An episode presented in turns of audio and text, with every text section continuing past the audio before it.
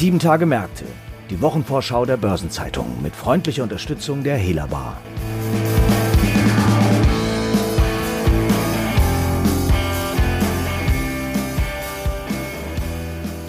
Die kommende Arbeitswoche hat es wieder in sich. Der Druckmaschinen-Weltmarktführer Heidelberger Druck legt Zahlen für das Geschäftsjahr vor. Die Fondsgesellschaft DWS lädt ebenso wie die Hamburger Hafen- und Logistik AG zur Hauptversammlung und es findet die jährliche Entwicklerkonferenz von Apple statt. Aber besonders im Fokus wird die Zinssitzung des EZB-Rats stehen. Mehr dazu erfahren Sie nun hier sowie im Finanzmarktkalender, der heute auf Seite 2 der Börsenzeitung erschienen ist. Und damit herzlich willkommen zu einer neuen Episode von 7 Tage Märkte. Mein Name ist Franz Kongbui und ich bin Redakteur der Börsenzeitung. Und gemeinsam mit meinen Kollegen Christiane Lang und Marc Schröers, dem Leiter unseres Wirtschaftspolitikressorts, stelle ich Themen und Ereignisse vor, die in der anstehenden 23. Kalenderwoche wichtig werden. Wie gesagt, wird die Zinssitzung des EZB-Rats im Zentrum des Interesses stehen. Marc, danke, dass du gekommen bist, um uns zu erläutern, warum das so ist. Hallo. Hallo Franz, danke euch, dass ich wieder dabei sein darf. Die Spannung an den Finanzmärkten und bei Volkswirten vor der Sitzung ist groß. Was ist genau der Grund dafür? Worum wird es bei der Sitzung gehen? Ja, es ist eigentlich äh, ganz interessant und bemerkenswert. EZB-Präsidentin Christine Lagarde ähm, hat im Vorfeld eigentlich vieles getan, um die Erwartungen so ein bisschen runterzuschrauben an die Sitzung. Sie sprach davon, dass es viel zu früh und eigentlich unnötig sei, über längerfristige Fragen bereits zu diskutieren. Sie meint damit insbesondere natürlich die Zukunft des Corona-Notfallanleihekaufprogramms PEP, das ist ja das Herzstück der EZB-Krisenantwort auf die Corona-Krise. 1,85 Billionen Euro schwer. EZB kauft da vor allem Staatsanleihen. Wie gesagt, sie hat so ein bisschen versucht, die Erwartungen runterzuspielen oder äh, runterzuschrauben. Trotzdem ist die Spannung sehr groß und das hat eigentlich vor allem drei Gründe. Also zum einen muss der EZB-Rat, auch wenn er nicht über die längerfristige Zukunft von PEP diskutieren wird, sehr wohl entscheiden, wie es kurzfristig weitergeht. Im zweiten Quartal hatten die Notenbanken das Kauftempo deutlich erhöht als Reaktion auf die steigenden Anleiherenditen. Jetzt muss entschieden werden, wie es darüber hinaus weitergeht. Der zweite Grund ist die Wachstums- und Inflationsentwicklung, der Ausblick, der sich ähm, doch deutlich verbessert hat. Ähm, die Wirtschaft steht vor einer kräftigen Erholung mit der äh, abflauenden Pandemie ähm, und die Inflation zieht an und deutlich an und auch kräftiger äh, als erwartet. Auch dazu wird man sich positionieren müssen. Ja, und letztlich haben wir dann noch die Debatte in den USA, äh, in der Notenbank Fed dort, wo es in der Tat auch einen starken Inflationsanstieg gibt. Und dort beginnt bereits die Diskussion über eine Drosselung der Anleihekäufe, die man in der Pandemie aufgelegt hat. Insofern äh, viele Gründe, die äh, für große Spannung sprechen. Okay, das ist jetzt echt eine ganze Menge. Dann lass uns das mal einzeln aufschlüsseln. Fangen wir an mit dem Notfallanleihe-Kaufprogramm. Was ist denn mit Blick auf das Kauftempo bei PEP jetzt zu erwarten? Ja, ähm, bei den Zentralbankern ist das so, dass man ganz gerne da in, in Falken und Tauben unterscheidet. Ähm, Falken diejenigen, die für eine aggressive Politik sind, Tauben, die eher zurückhaltend defensiv sind. Übrigens, Lagarde sieht sich da als Eule, wie sie mal gesagt hat, äh, die besonders weise sind. Gut, wie dem auch sei, ähm, ist es interessant, zwischenzeitlich haben sich vor allem die Falken zu Wort gemeldet gehabt. Der Niederlander Knot beispielsweise oder der Österreicher Holzmann, die sehr wohl ähm, dafür geworben haben oder damit geliebäugelt haben, ähm, ab dem dritten Quartal bereits das Kauftempo wieder zu drosseln. Sie haben auch schon darüber gesprochen, dann im März 2022 PEP tatsächlich auslaufen zu lassen. Die haben so zwischenzeitlich so ein bisschen die Diskussion bestimmt. Tatsächlich ist so in den letzten Tagen und Wochen oder vor allem in den letzten Tagen haben haben dann eher die Tauben das Wort ergriffen. Ähm, allen voran wieder der italienische Notenbanker äh, Fabio Panetta, äh, der im EZB-Direktorium sitzt. Insofern spricht wohl vieles dafür, dass es erstmal bei dem Kauftempo, äh, bei dem erhöhten Kauftempo bleibt, dass es erstmal so weitergeht wie bislang. Gleichwohl ist es einfach offensichtlich so, dass die Sorge über die Anleiherenditen und die Finanzierungskonditionen nach wie vor das dominierende Thema im EZB-Rat sind. So ein bisschen sind die Finanzierungsbedingungen, also günstige Finanzierungsbedingungen, ja fast schon so ein heiliger Gral geworden für die EZB. Genau, also die Erwartung ist, dass es erstmal äh, so weitergeht. Gleichwohl könnten die Diskussionen sehr wohl kontrovers werden, weil es eben unterschiedliche Ansichten gibt. Und wie gesagt, das hat halt viel mit dem aktuellen Wachstums- und Inflationsausblick zu tun. Okay, zum Wachstums- und Inflationsausblick. Die Inflation hat jetzt im Mai mit 2,0 Prozent sogar das EZB-Inflationsziel übertroffen. Bereitet das den Euro-Notenbankern keine Sorgen? Ja, ich glaube schon, dass Sie die Inflation sehr genau im Blick haben natürlich. Tatsächlich ist die Entwicklung ja auch sehr äh, bemerkenswert. Wir haben jetzt binnen fünf Monaten einen Anstieg bei der Inflation um 2,3 Prozentpunkte gehabt. Also äh, zur Erinnerung, Ende Dezember, also im Ende des Jahres im Dezember haben wir noch unter Null, also im deflationären Bereich gelegen bei minus 0,3 Prozent. Jetzt im Mai, wie erwähnt, 2,0 Prozent, was ja sogar über dem EZB-Zielwert liegt.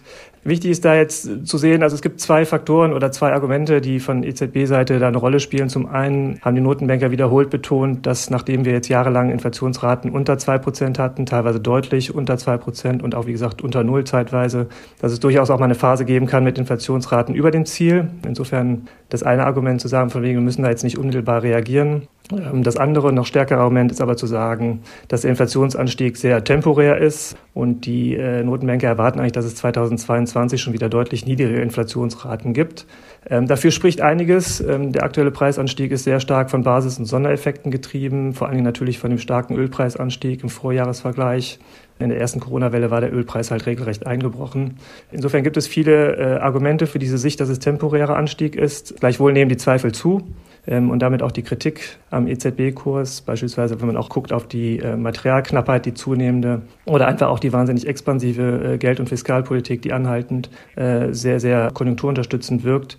Insofern wachsen die Zweifel ähm, und es gibt durchaus einige langjährige Beobachter, ähm, die sich da so ein bisschen an die 1970er Jahre erinnert fühlen, als die Zentralbanken auch einer steigenden Inflation sehr lange ähm, zugeschaut haben und dann das eigentlich zu einem richtig großen Problem geworden ist. In den USA zeichnet sich bei der Notenbank Fed ja eine Debatte über ein Herunterfahren der beispiellosen Anleihekäufe ab. Wie beeinflusst das die Debatte im EZB-Rat? Ja, die USA bzw. die Fed sind da äh, in der Tat ein bisschen weiter. Das hat äh, vor allen Dingen auch zwei Gründe. Die US-Wirtschaft läuft tatsächlich äh, noch besser und hat sich schneller erholt, als es die europäische Wirtschaft tut was natürlich auch sehr stark an der enormen fiskalischen Unterstützung durch die beiden Regierungen liegt. Insofern ist da die US-Wirtschaft ein bisschen voraus. Zum anderen steigt die Inflation noch sehr viel stärker an, als es äh, im Euroraum der Fall ist. Im April beispielsweise sind die Verbraucherpreise in den USA äh, um satte 4,2 Prozent bereits gestiegen. Ähm, insofern ist die Diskussion da schon ein bisschen fortgeschrittener. Die EZB weist das alles bislang von sich und sagt von wegen, die USA sind ein anderer Währungsraum, das beeinflusst uns nicht.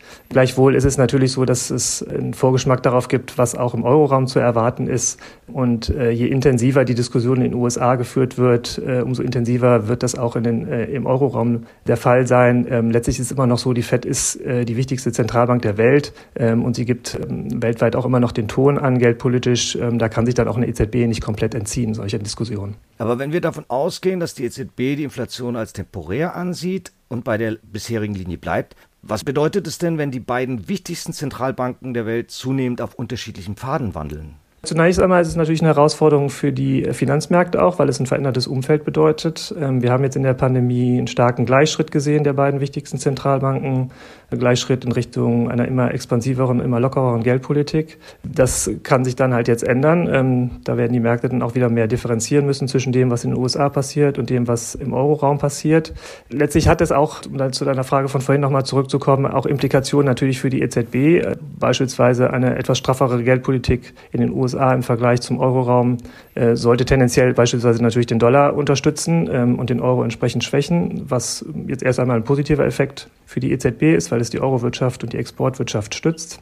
Das äh, ist eine, eine Implikation. Das andere ist natürlich, ähm, wenn in den USA eine straffere Geldpolitik sich abzeichnet, spricht das für steigende US-Renditen. Das sehen wir ja auch schon deutlich. Im Gefolge ziehen dann normalerweise auch die europäischen Renditen an. Äh, die EZB und der Euroraum kann sich da selten ganz entkoppeln, wie die Vergangenheit gezeigt hat. Das ist natürlich ein Punkt, der dann eher die Sorgenfalten in der EZB irgendwie verstärken dürfte. Ja, also wie gesagt, für die EZB wird letztlich mit der Diskussion in den USA der Job nicht unbedingt einfacher. Ja, Marc, vielen Dank für diesen Blick voraus auf das, was rund um die Zinssitzung des EZB-Rats von Interesse sein wird. Vielen Dank dir, Franz. Wie erwähnt, gibt es in der kommenden Woche auch einige weitere spannende Termine. Mit denen hat sich meine Kollegin Christiane Lang befasst. Christiane, leg doch mal los. Also am Mittwoch stellt der Druckmaschinenweltmarktführer Heidelberger Druck seine Zahlen für das Geschäftsjahr 2020-21 per Ende März vor. Die Aktie des schwer gebeutelten Unternehmens ist seit einiger Zeit ja ein heißes Thema. Das Papier, das vor wenigen Monaten noch ein Pennystock war, ist stark im Aufwind und zwischenzeitlich auf bis zu 1,95 Euro hochgeklettert. Und das bedeutet ausgehend vom 12-Monatstief von 47 Cent mehr als eine Vervierfachung. Das ist eine satte Performance. Wie kann das denn sein? Ja, Heidelberger Druck ist in das neue Geschäft mit Ladestationen für Elektrofahrzeuge, sogenannte Wallboxen, eingestiegen. Das ist mit rund 20 Millionen Euro Umsatz zwar noch winzig, geplant ist eine Verdopplung im laufenden Jahr, aber im Vergleich zum Konzernumsatz eben noch verschwindend. Dennoch war das Presseecho auf die Ankündigung im Januar gewaltig und bei vielen Anlegern verfing die Story. Und die Story lautet, mit dem Kauf der Aktie bekommt man ein heißes und profitables E-Mobilitäts-Startup zum Schnäppchenpreis und den weltgrößten Druckmaschinenhersteller noch obendrein?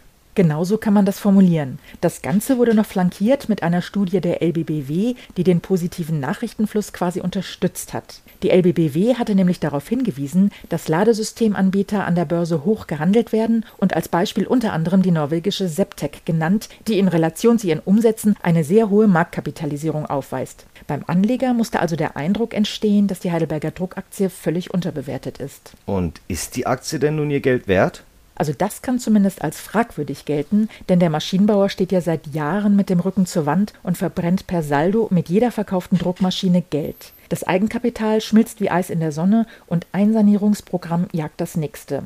Dennoch bekommt die frühere Maschinenbauperle einfach keinen Boden mehr unter die Füße. Der Preiskampf mit dem Branchenzweiten König und Bauer ist einfach brutal und der Markt ist eben von Überkapazitäten geprägt. Was wird denn für das Ende März abgelaufene Geschäftsjahr jetzt erwartet? Nachdem im vorigen Geschäftsjahr 2019-20 bei Erlösen von 2,4 Milliarden Euro unterm Strich ein Verlust von 1,13 Euro je Aktie eingefahren worden war, erwarten die Analysten der LBBW für das gerade beendete Jahr 2020-21 bei Erlösen von 1,9 Milliarden Euro erneut einen Verlust, und zwar von 4 Cent je Aktie. Immerhin wird aber für das am 1. April neu angelaufene Geschäftsjahr jetzt ein Gewinn erwartet, und zwar von 1 Cent pro Aktie.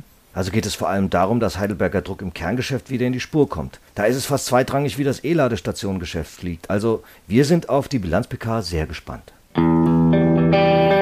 Ebenfalls am Mittwoch findet die Hauptversammlung der Fondsgesellschaft DWS statt, die ab 10 Uhr live im Internet übertragen wird. Die Gesellschaft gehört zu 79 Prozent der Deutschen Bank und allein aufgrund dieser Tatsache wird das Aktionärstreffen wesentlich ruhiger verlaufen, als es zum Beispiel die Muttergesellschaft über Jahre hinweg erlebt hat. Zwei Punkte auf der Tagesordnung verdienen dennoch breitere Aufmerksamkeit. Und welche zwei Punkte sind es? Also zum einen steht die Wahl von KPMG als Abschlussprüfer auch für das Geschäftsjahr 2021 an. 2020 hatte sich die DWS von EY abgewandt und erneut ihrem früheren Prüfer KPMG zugewandt. Das hat folgenden Hintergrund. Die DWS ist Geschädigte der Wirecard-Pleite und will mit dem Wechsel des Abschlussprüfers Interessenskonflikten im Zusammenhang mit etwaigen Regressansprüchen gegen EY vorbeugen. Nachvollziehbar. Äh, und was ist der zweite Tagesordnungspunkt, der interessant werden könnte? Da geht es um die Vergütung. Die Aktionäre werden nach 120 Aktiengesetz zur Billigung des Systems der Vorstandsvergütung aufgefordert. Und zwar ist für die Mitglieder der Geschäftsführung der DWS Management GmbH eine Maximalvergütung von jeweils 9,85 Millionen Euro vorgesehen. Und dabei sollen auch ESG-Kriterien zum Tragen kommen. Verantwortliches und nachhaltiges Handeln haben oberste strategische Priorität, schreibt die DWS zur Erklärung in der HV-Einladung. Insgesamt soll der Anteil der ESG-Ziele mindestens 20 Prozent der gesamten variablen Zielvergütung ausmachen. Worüber wir noch gar nicht gesprochen haben, sind die Geschäftszahlen. Wie sehen die denn aus? Ja, im ersten Quartal hat die DWS von hohen Erträgen profitiert, jedoch ist ein wesentlicher Teil der Zuwächse einmaligen Effekten zuzurechnen. Bereinigt waren die Erträge also leicht gefallen. Der Gewinn zog aber kräftig um 39 Prozent auf 169 Millionen Euro an. Und dann findet in der kommenden Woche von Montag bis Freitag die jährliche Entwicklerkonferenz von Apple, die Worldwide Developers Konferenz, statt. Derzeit gibt es ja einen Rechtsstreit zwischen Apple und dem Spieleanbieter Epic Games. Könnte die Konferenz möglicherweise davon überschattet werden? Das Urteil steht ja noch aus. Ja, du sprichst hier den eskalierten Streit zwischen den beiden Konzernen um Plattformgebühren an. Epic, die mit dem populären Spiel Fortnite pro Jahr einen hohen dreistelligen Millionenbetrag auf iOS umsetzt, hatte ja ihre Applikation so umprogrammiert, dass die Kunden wählen konnten, ob sie über Apples App Store bezahlen oder eine Direktzahlung an Epic vornehmen. Bei der Direktzahlung entfiel natürlich Apples Umsatzanteil von 30 Prozent. Übrigens hat sich Epic auch in Googles Play Store so um die Plattformgebühren drücken wollen. Und folglich haben sowohl Apple wie auch Google die Epic-Spiele des Konzerns aus ihrem jeweiligen Softwaremarktplatz herausgeworfen.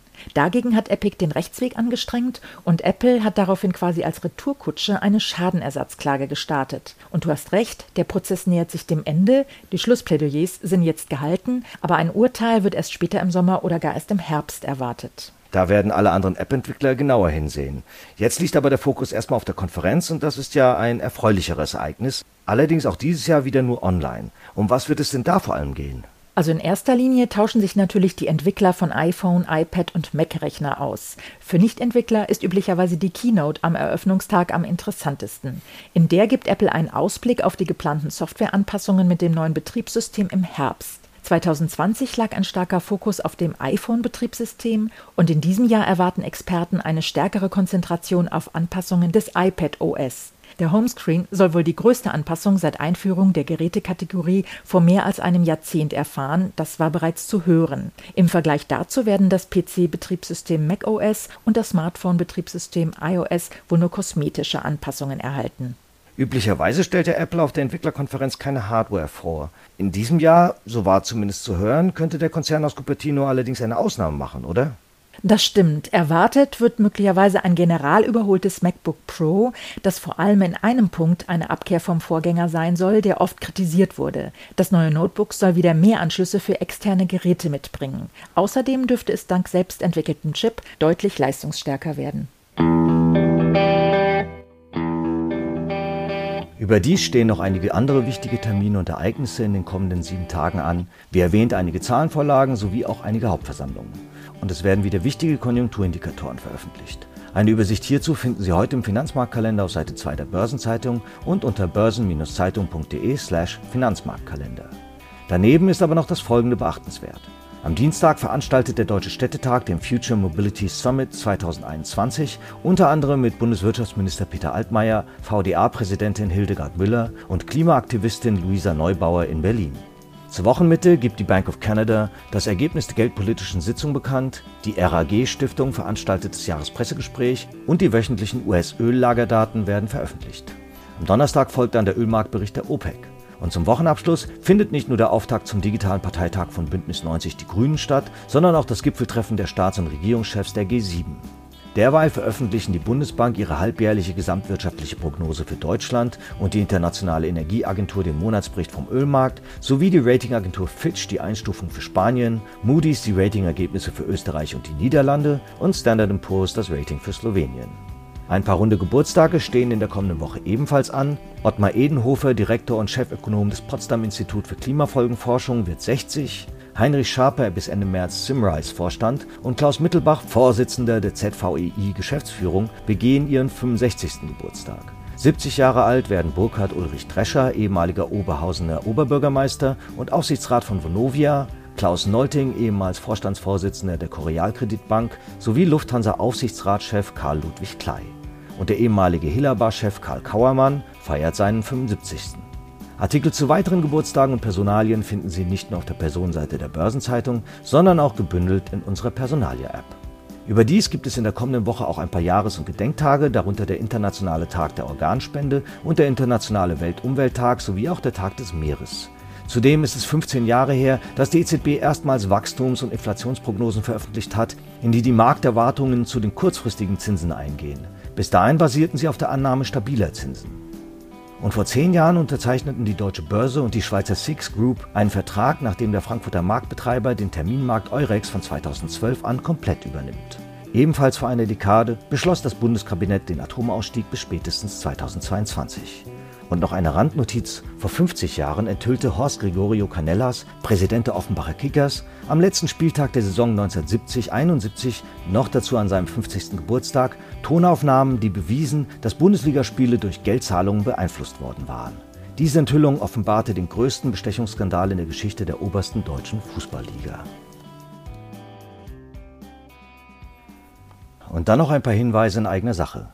Wie bereits letzte Woche vorgestellt, haben wir nun einen weiteren Podcast im Programm, nämlich im Rahmen unseres Corporate Finance Awards das Format Nachgefragt. Nachdem in der ersten Episode Telekom-CEO Tim Höttges zu hören war, spricht in der neuen Episode Theodor Weimer, der Chef der deutschen Börse. Die hatte in der Kategorie Digital bei den Corporate Finance Awards die Nase vorn, denn sie hatte mit ISS einen führenden Anbieter im wachsenden ESG-Datengeschäft ins Haus geholt. Zu hören ist dieser Podcast seit heute Morgen unter finance-awards.podigy.io und überall dort, wo es Podcasts gibt. In der morgigen Ausgabe finden Sie überdies wie jeden Samstag die Spezialthemaseite Recht und Kapitalmarkt. Zudem erscheint die Börsenzeitung in den nächsten Tagen mit mehreren Sonderbeilagen. Am morgigen Sonnabend zu MIPIM 2021, am Mittwoch zu Volks- und Raiffeisenbanken und am Freitag pünktlich zum Start der Fußball-EM zum Thema Finanzen und Fußball. Die kann man sich dann zu Gemüte führen, wenn an dem Abend das Eröffnungsspiel zwischen der Türkei und Italien läuft. Vorher gibt es aber am Dienstag noch eine neue Ausgabe von Rules and Regulations, dem Regulierungsnewsletter der Börsenzeitung in deutscher und englischer Sprache. In der kommenden Woche finden zudem der WM Summit Vienna sowie etliche WM-Online-Seminare statt. Weitere Informationen dazu finden Sie in den Show Notes. Und am Mittwoch erscheint eine neue Folge von Hashtag Volatility der Anlage-Podcast von Börsenzeitung und QC Partners. Und damit sind wir am Ende dieser Episode angelangt. Redaktionsschluss für diese Ausgabe war feiertagsbedingt Mittwoch, 2. Juni, 18 Uhr. Eine Gesamtübersicht über Konjunktur- und Unternehmenstermine finden Sie unter börsen-zeitung.de. Alle genannten Links sind mitsamt weiteren Informationen in den Shownotes zu dieser Folge aufgeführt. Auf Wiederhören am nächsten Freitag. Und ein schönes Wochenende. Tschüss.